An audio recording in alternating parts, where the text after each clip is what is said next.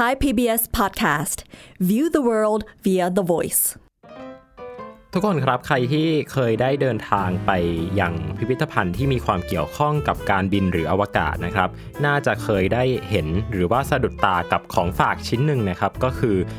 ไอศครีมของนักบินอวกาศนะครับ หรือว่าเป็นไอศครีมที่เป็นฟรีสไดนะครับ สามารถรับประทานได้โดยที่ไม่ต้องนำไปแช่แข็ง หรือว่าไม่ต้องนำไปประกอบอาหารเพิ่มเติมนะครับ หลายคนก็จะสงสัยครับว่าแท้จริงแล้วนักบินอวกาศบนสถานีอวกาศนานาชาติเนี่ยเขารับประทานไอศครีมแบบฟรีสไดแบบนี้จริงหรือเปล่านะครับ วันนี้เต้นกับปั๊บจะมาช่วยไขคำตอบกันครับ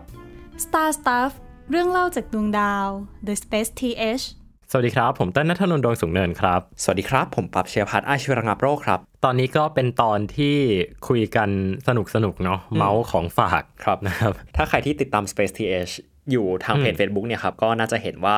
ทีมงานของเราคนนึงเนาะพี่นิกชินพงศ์เนี่ยก็ได้ไปที่แหลมแคนาเวอรัลมาครับ เพื่อไปติดตามการปล่อย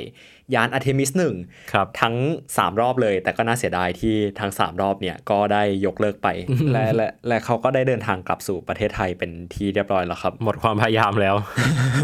เป็นที่น่าเสียดายมากอุตส่าห์ไปฟลอริดาอยู่ต้องหลายวีค แต่ว่าก่อนที่เขาจะกลับมาเนี่ยครับเขาก็ได้ทักแชทมาถามทีมงานของ Space TH ด้วยว่า เออ อยากได้อะไรจากฟลอริดาไหมครับก็ก็คือฟลอริดาเนี่ยครับมันก็เป็นฐานที่ปล่อยของจรวดหลาย ๆ รุ่นเนาะแล้วก็เป็นที่ตั้งของศูนย์อวกาศเคนเนดีด้วยที่เออที่มันก็เป็นที่ทำการของ NASA ในหลาย ๆ แง่มุมครับครับ โดยปกติแล้วเนี่ยศูนย์อวกาศ Kennedy Space Center เนี่ยเขาก็จะมีส่วนที่เป็นตัวโรงประกอบจรวดเนาะแล้วก็อืมมีครับส่วนที่เป็นฐานบัญชาการฐานควบคุมภารกิจการปล่อยอวกาศนะครับ การปล่อยจรวดสู่อวกาศต่างๆ แต่ว่าก็จะมีส่วนที่เป็น Visitor Center นะครับ หรือว่าเป็นศูนย์ที่เปิดให้นักท่องเที่ยวหรือว่าบุคคลธรรมดาทั่วไปเนี่ยสามารถที่จะเข้าไปชมนะครับ ด้านในก็จะเป็นมิวเซียมนะครับ มีพิพิธภัณฑ์ มีนิทรรศการ มีการจัดแสดงเรื่องราวการสำรวจอวกาศต่างๆนะครับอืมครับ ซึ่ง แน่นอนอยู่แล้วนะครับว่าเราไปเที่ยวพิพิธภัณฑ์กันเนี่ยสิ่งที่เราจะต้องเอาติดไม้ติดมือกลับมา ก็คืออาร์ติแฟกต์ที่โชว์อยู่ในนั้น ไม่ใช่ ไม่ใช่ไม่ใช่ครับใจเย็นครับเอ้ยจริงๆจริง ๆ มันเคยมีเคสนะ ว่าเอ่อมีกระเบื้องครับตัวแผ่นกันความร้อนของกระสวยอวกาศเนี่ยมันดันหายไปเพราะว่านักท่องเที่ยวเนี่ยแกะเอากลับบ้านอ่าเออใช่แล้วแบบกระเบื้องของกระเบื้องกันความร้อนของ กระสวยอวกาศเนี่ยมันก็มีเป็นแสนแผ่นเลยป่ะครับ เพราะฉะนั้นครับใช่หายไปแผ่นหนึ่งมันก็ มันก็ไม่ค่อยมีใครรู้เท่าไหร่ ใช่ครับครับดังนั้นถ้าเกิดคุณผู้ฟังเดินทางไปที่แหลมแคนาเวอรัลแล้วก็ได้ไปที่ Visitor Center ครั้งหน้าก็อย่าลืมเอา artifact กลับบ้านมาไม่ใช่ ไม่ใช่ไม่ใช่ครับ ไปซื้อ gift shop แล้วรับครับผมอืมไปซื้อของฝากครับ ใช่ครับ ก็ไปใช่หาของฝากที่เขามีขายอยู่ใน gift shopของพิพิธภัณฑ์ก็พอนะครับ ครับหนึ่งในนั้นก็คือแผ่นกันความร้อนของกระสวยอวกาศ ไม่มีครับพี่ใจเย็น โอเคครับ เข้าเรื่องดีกว่าก็คือ พี่นิกเนี่ยครับก็ได้ซื้อของที่ระลึกกลับมาให้เนาะหนึ่งในนั้นก็คือไอศครีมอวกาศนั่นเองอืมจริง ๆ ไม่ได้มีแค่ไอศครีมนักบินอวกาศเนาะเดี๋ยวหาว่าอะไรคุณนิกขี้งกจัง จริง ๆ ก็มีอย่างอื่นด้วยนะครับ มีตัวเข็มกัดของโครงการ Artemis ครับครับ มีตัวหนังสือ NASA อ่า Standard Standard Guide นะครับ Manual สำหรับการอืมออกแบบ ครับมีตัวแผ่นป้ายต่างๆ เยอะแยะมากมายนะคใช่รับแล้วก็รวมถึงแผ่นกันความร้อนของกระสวยอวกาศโอ้ยไม่มีครับพี่ พอแล้วพอแล้วโโอเคครับ หลังจากเบิ้ลเวอร์มาอย่างยาวนานหลายนาทีแล้วนะครับ เรามาเข้าสู่ประเด็นหลักของเรากันดีกว่าว่าอืมสรุปแล้วไอติมอวกาศมันคืออะไรกันแน่ มันหน้าตาเป็นยังไงครับไอไอศครีมนักบินอวกาศเนี่ย ในเชิงรูปลักษณ์แล้วเนี่ยครับไอศครีมนักบินอวกาศหรือ หรือเท่าจริงๆนะครับมันคือไอศครีมฟรีสได้เนาะ มันจะเป็น มันจะไม่เหมือนไอศครีมอะพี่มันจะเหมือนเป็นขนมอะไรสักอย่างที่บรรจุอยู่ในซอง อืมซอง ซองที่มักจะเป็นฟอยล์เนาะแล้วก็แตกๆแห้งๆอืม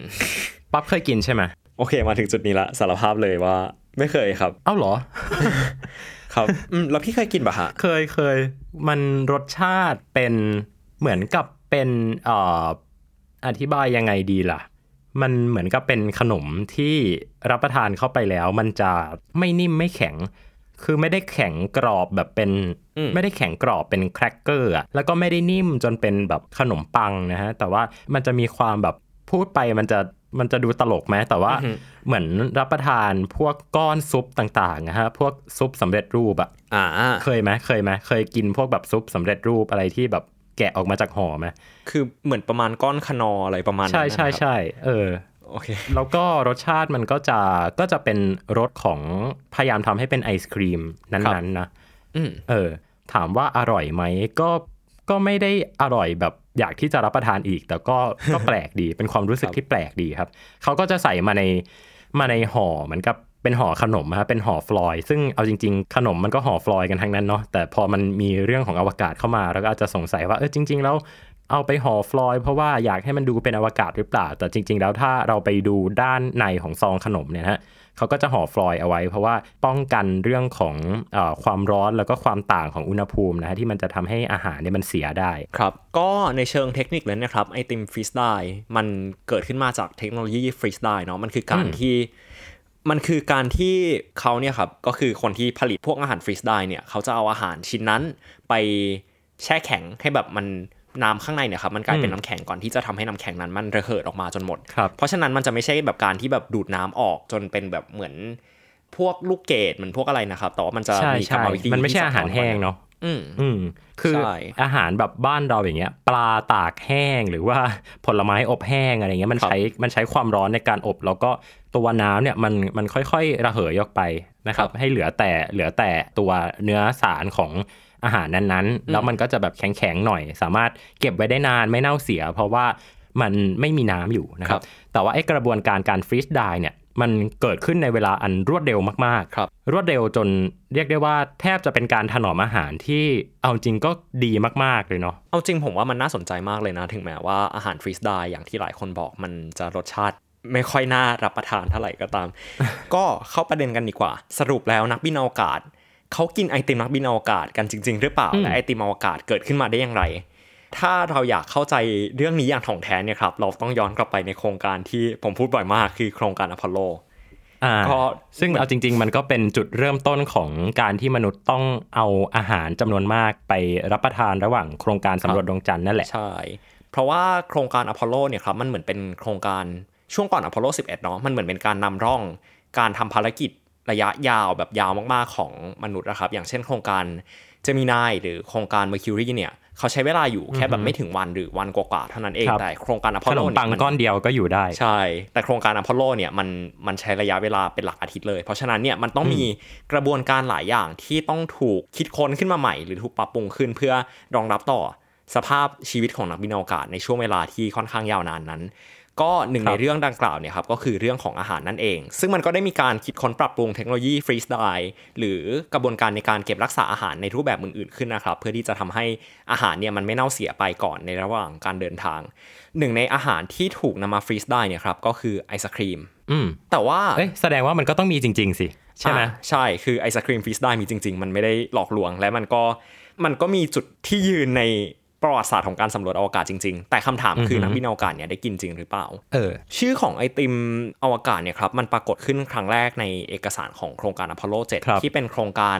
แรกที่มีมนุษย์ส่งไปหลังจากโศกนาฏกรรมของอพอลโล1เนาะที่นักบินอวกาศ3คนโดนไฟคลอกตายที่ฐานปล่อย ในเอกสารของภารกิจเนี่ยครับเขามีเขียนเอาไว้ในเมนูอาหารว่า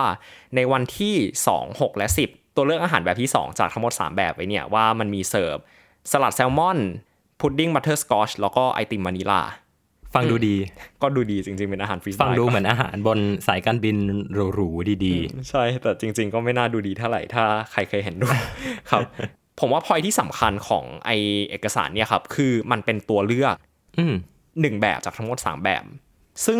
คำถามที่มันตามถัดมาเนี่ย คือไอตัวเลือกของอาหารเนี่ยมันได้ถูกรับเลือกขึ้นไปกินจริง ๆ หรือเปล่า อ่าใช่ คือมันก็เป็นปริศนาครับ จนกระทั่งเมื่อไม่กี่ปีที่ผ่านมาเนี่ย สื่อออนไลน์ชื่อ Vox หลายคนน่าจะรู้จักนะฮะครับวอ x ที่ทำวิดีโอเทพๆหลายตัวเนี่ยครับเขาก็ได้โทรไปสัมภาษณ์วอลเตอร์คันนิงแฮมฮะซึ่งเป็นนักบินอวกาศท่านเดียวของโครงการอพอลโล7ที่ยังมีชีวิตอยู่ว่า เออ สรุปแล้วเนี่ย คุณได้กินไอติมอวกาศจริง ๆ หรือเปล่า ซึ่งคุณคันนิงแฮมก็ตอบกลับมาว่าเราไม่ได้กินอ้าวแสดงว่าไม่ได้กินนี่คือเลือกเมนูอื่นขึ้นไปหรือว่าไม่มีแล้ว เดาว่าน่าจะเลือกเมนูอื่นขึ้นไปครับ อืมนั่นแหละครับ แล้วก็ Vox เนี่ยเขาก็ได้ไปสัมภาษณ์ต่อกับพันธรักษ์ของ National Air and Space Museum ซึ่งเป็นพิพิธภัณฑ์ด้านอวกาศที่เรียกได้ว่ายิ่งใหญ่ที่สุดของสหรัฐนะครับ ว่าครับสิ่งที่คุณคันนิงแฮมพูดมาเนี่ยมันจริงหรือเปล่า ซึ่งคุณเจนนิเฟอร์ที่เป็นพันธรักษ์เนี่ยเขาก็ได้พูดไปว่าเออมันไอไอติมอวกาศเนี่ยมันมีอยู่จริง ๆ ซึ่งมันเคยถูกคิดค้นขึ้นมาจริง ๆ เนาะแล้วก็มันก็เคยถูกทดลอง ในโครงการอวกาศจริง ๆ แต่ว่าสุดท้ายแล้วเนี่ยมันมันไม่ได้ถูกนำไปใช้งานอืมก็คือเขาก็เล่าว่าธรรมชาติของนาซาเนี่ยครับเขาก็จะชอบประดิษฐ์อะไรหลายอย่างขึ้นมาเนาะแต่ว่ามันไม่ใช่ทุกอย่างที่นาซาเขาคิดค้นหรือประดิษฐ์หรือพัฒนาขึ้นมาเนี่ยที่จะได้ได้ถูกนำไปใช้จริงและครับไอติมอวกาศเนี่ยก็เป็นสิ่งที่อยู่ในประเภทนั้นเช่นกันอ่าฮะเขาได้บอกว่าไอศครีม freeze dry เนี่ยเป็นไอเดียที่แย่อืมในการนำขึ้นไปกินบนอวกาศ แล้วมันก็แย่พอๆกับการที่คุณจะไปซื้อมันจาก gift shop เลยก็คืออ่า ก็คือผมไม่เข้าใจด่าตัวเองว่าทำไมเขาต้องแซะเออแต่ว่าแซะตัวเองก็ตลกดีใช่ นั่นเพราะว่าไอติมอวกาศเนี่ยครับมันมีลักษณะที่ค่อนข้างแข็งและกรอบเนาะเพราะฉะนั้นเนี่ยถ้ามันมีเศษที่แตกออกไปเนี่ยแล้วแบบมันดันไปติดอยู่ในโครงสร้างของยานอวกาศอะไรก็ตามเนี่ยมันอาจจะทำให้ระบบขัดข้องได้ ซึ่งมันก็เป็นสาเหตุเดียวกัน ใช่ ซึ่งมันก็เป็นสาเหตุเดียวกันครับ กับที่ทำไม บนสถานีอวกาศนานาชาติ หรือว่าบนยานอวกาศลำอื่นๆเนี่ยเขาจะมีข้อห้ามไม่ให้เอาขนมกรุบกรอบที่แตกง่ายขึ้นไป เพราะว่าเดี๋ยวมันไปติดอยู่ตามซอก หรือติดอยู่ตามแผงวงจรอะไรแล้วเดี๋ยวมันทำยานลำนั้นเกิดขัดข้องขึ้นมาเราจะซวยกันหมคดรับทีนี้น่าจะได้คำตอบแล้วว่านักบินอวกาศเขากินไอติมอวกาศกันจริง ๆ หรือเปล่า ก็ก็ไม่โอเคนะครับสรุปก็คือไม่ซึ่งใช่ขอแสดงความเสียใจกับทุกคนที่เคยกินไอติมอวกาศ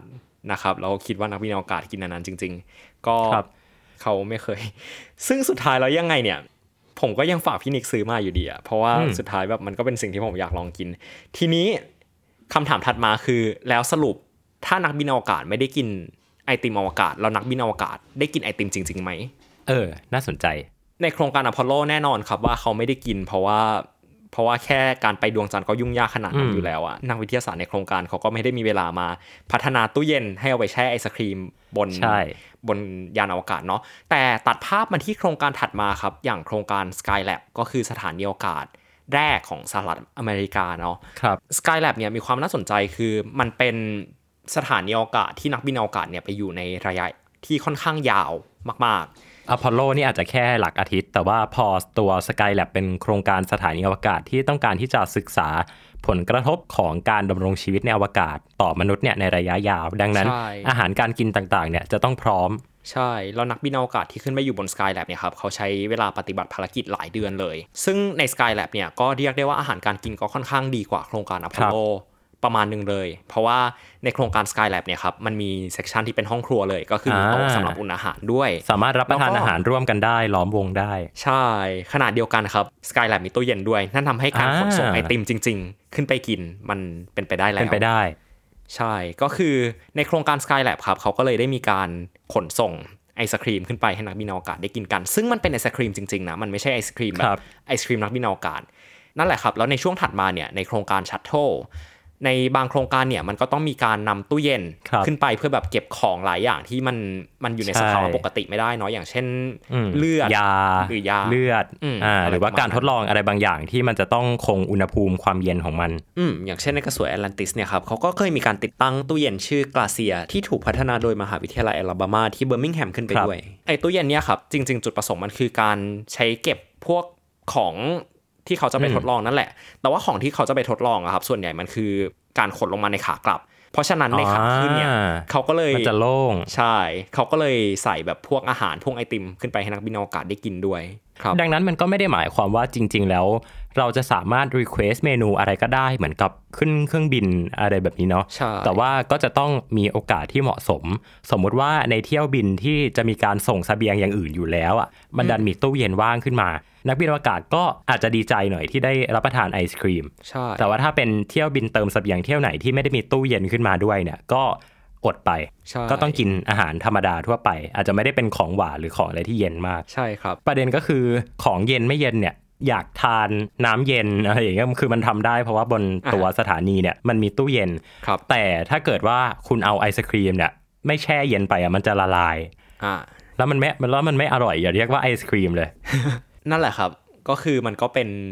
จุดที่เรียกได้ว่าเป็นจุดที่ทำให้นักบินอวกาศได้กินไอติมจริงๆเนาะครับอืมซึ่ง เพิ่มเติมจากข้อมูลที่ปั๊บเล่ามาเมื่อกี้นี้ก็คือ พอผ่านมาจนถึงยุคของกระสวยอวกาศเนี่ยครับมาจนถึงยุคของสถานีอวกาศนานาชาติ มาจนถึงยุคของยานดราก้อนเนี่ยที่มีการส่ง supply ส่งเสบียงต่างๆ ขึ้นไปเนะนะฮะครับวิธีปฏิบัติมันก็จะยังคงเหมือนเดิมอยู่ ก็คือ ถ้านักบินอวกาศเนี่ยในเที่ยวบินนั้นเนี่ยมีกำหนดที่จะต้องทำการทดลองอะไรบางอย่างที่มันเกี่ยวข้องกับอุณหภูมิเนาะครับ เขาก็จะต้องมีการส่งตู้เย็นขึ้นไป แล้วในระหว่างที่มีการส่งตู้เย็นขึ้นไปนั้นน่ะก็จะมีการบรรจุไอศครีมลงไปด้วยนะครับอืมเป็นเรื่องราวที่เกิดขึ้นมาจนถึงปัจจุบัน ดังนั้นถามว่านักบินอวกาศบนสถานีอวกาศเนี่ยได้รับประทานไอศครีมไหมคำตอบก็คือได้ แล้วก็ได้มาจนถึงปัจจุบันด้วยใช่แล้วบ่อยไหมอาจจะไม่บ่อย แต่เคยรับประทานไอศครีมที่เป็นฟรีสไดไหมไม่ก็อาจจะไม่อืมครับ เออจริง ๆ ผมว่าสุดท้ายแล้วเนี่ยถึงเรื่องราวนี้มันจะดูชัดเจนเนาะว่า โอเค มีไอศครีมฟิสได้เกิดขึ้นมันถูกรีเจ็คไปไม่ได้นำไปใช้จริง และนักบินอวกาศอือฮึก็กินไอติมอวกาศไม่ใช่ไอติมอวกาศสิไอติมจริง ๆ บนอวกาศครับแต่ว่าเหมือนกับผว่ที่เราทานกันนี่แหละใช่แต่ว่าจริง ๆ ผมว่าประเด็นเนี่ยครับมันยังมีเรื่องที่ซับซ้อนซ่อนเงื่อนอยู่ประมาณหนึ่งเหมือนกันครับแล้วคำถามก็คืออ้าวแล้วสุดท้ายไอมิธของการที่นักบินอวกาศได้กินไอติมฟรีสได้มันมาจากไหน แล้วก็เออถ้าเราไปย้อนดูอะครับ ผมว่าความน่าสนใจของบทสัมภาษณ์ Vox ของคุณคันนิงแฮมเนี่ยมันมันมีประเด็นอยู่เหมือนกัน คือออหือมันจะมีจุดหนึ่งอะครับที่คุณคันนิงแฮมเขาปฏิเสธว่าเขาไม่ได้ป่วยบนอวกาศ ซึ่งถ้าใครได้ฟังพอดแคสต์ตอนหนึ่งที่เราพูดถึงการป่วยบนอวกาศเนาะเราเคยพูดถึงว่าเออเนี่ยนักบินอวกาศ 3 คนในโครงการอพอลโล 7 เนี่ยเขาป่วยเป็นหวัดบนอวกาศ แต่ว่าคุณคันนิงแฮมเนี่ยเขาบอกว่าเขาไม่เคยป่วย ซึ่งผมว่าจุดเนี้ยอ้าวมันน่าสนใจมาก เพราะว่าลืมหรือเปล่าเออนั่นแหละ เพราะว่า ตอนแรกอะผมก็คิดว่าผมเข้าใจผิดเหมือนกัน แล้วผมก็เลยไปอ่านแบบเอกสารหลายที่ ปรากฏว่าในเอกสารของ NASA บางฉบับกับเอกสารของ and Space Museum เขาก็ระบุไว้ชัดเจนหาว่านักบินอวกาศป่วยจริง ๆ แต่คุณคณะนิแฮมอืมเขาไม่ได้บอกว่าเขาป่วย อืมอ้าวเออ นั่นแหละผมก็เลยมานั่งสืบย้อนกลับไปครับ แล้วก็รู้สึกว่าเออจริง ๆ แล้วข้อมูลบางอย่างเนี่ยมันถูกด็อกิเมนต์ไว้ดีมาก ๆ เลย แบบบางที่มันละเอียดยิบเลยค่ะอย่างเช่น พวกแผนการของโครงการอพอลโลที่เขาระบุ กันเป็นนาทีต่อนาทีเลยอะแต่ในขณะเดียวกันเนี่ยมันก็มีข้อมูลบางส่วนที่มันสาบสูญหายไปเลย อย่างไอเรื่องข้อมูลไอศครีมนี่แหละอืมที่หลักฐานต้นทางเนี่ยมันเหลือน้อยมากจนจนแทบจะเหลือแค่คุณคันนิงแฮมที่เป็นนักบินอวกาศของภารกิจคนเดียวที่ยังมีชีวิตอะครับกับพวกเจ้าหน้าที่ที่ตอนนี้ก็ไม่รู้ว่าจะไปสืบหาจากไหนแล้วที่เคยปฏิบัติโครงการนะเนาะ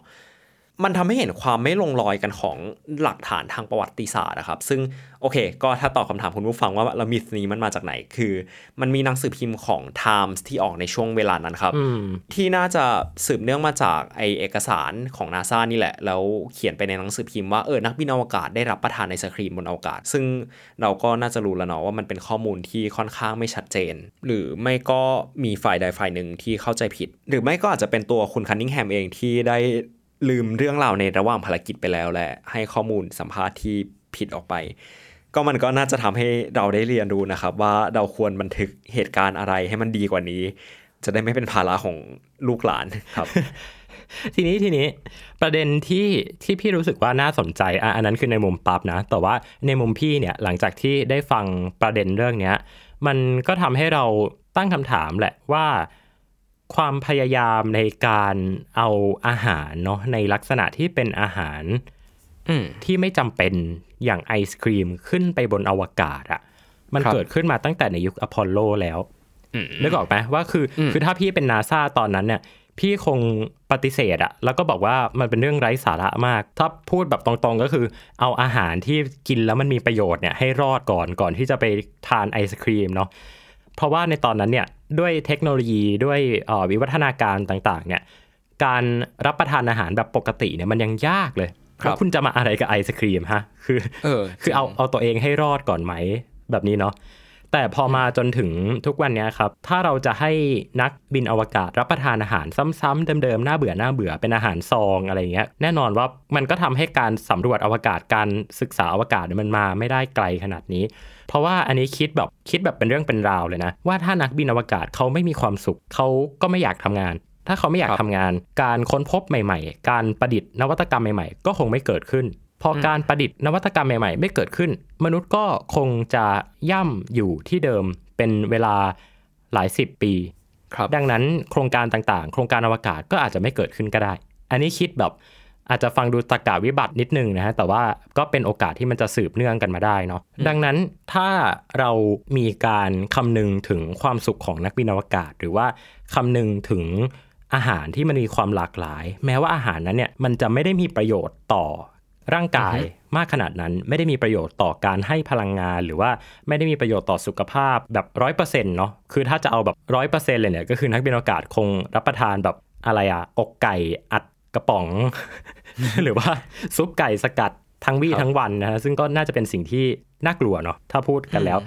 แต่แต่การที่แม้กระทั่งโครงการอวกาศที่ค่อนข้างที่จะโบราณอย่างโครงการอพอลโลเนี่ยย้อนกลับไปเมื่อ 50-60 ปีที่แล้วเนี่ยมีการคำนึงถึงประเด็นเนี้ย มันทำให้เรานึกออกอะว่าเออแท้จริงแล้วคนเราก็ไม่ได้ลืมประเด็นเรื่องนี้นะครับครับทุกวันนี้เนี่ยการขนส่งอาหารขนส่งเสบียงต่างๆ ขึ้นไปบนอวกาศเนี่ยมันกลายเป็นเรื่องสนุกด้วยซ้ำเนาะเพราะว่ามันก็จะมีเมนูต่างๆนะฮะบางทีเป็นช่วงเฉลิมฉลองอะบางทีก็เห็นมีพิซซ่าบ้าง บางทีก็มีไก่งวงบ้าง บางทีก็มีอาหารประจำชาตินู้นชาตินี้นะครับ รวมถึง บะหมี่กึ่งสำเร็จรูปก็มีการขนส่งขึ้นไปด้วยนะครับ ใช่ซอสพริกสีราชา ก็มีบนสถานีอวกาศนานาชาติ การรับประทานอาหารมันมีความหลากหลายมากขึ้น และแน่นอนว่า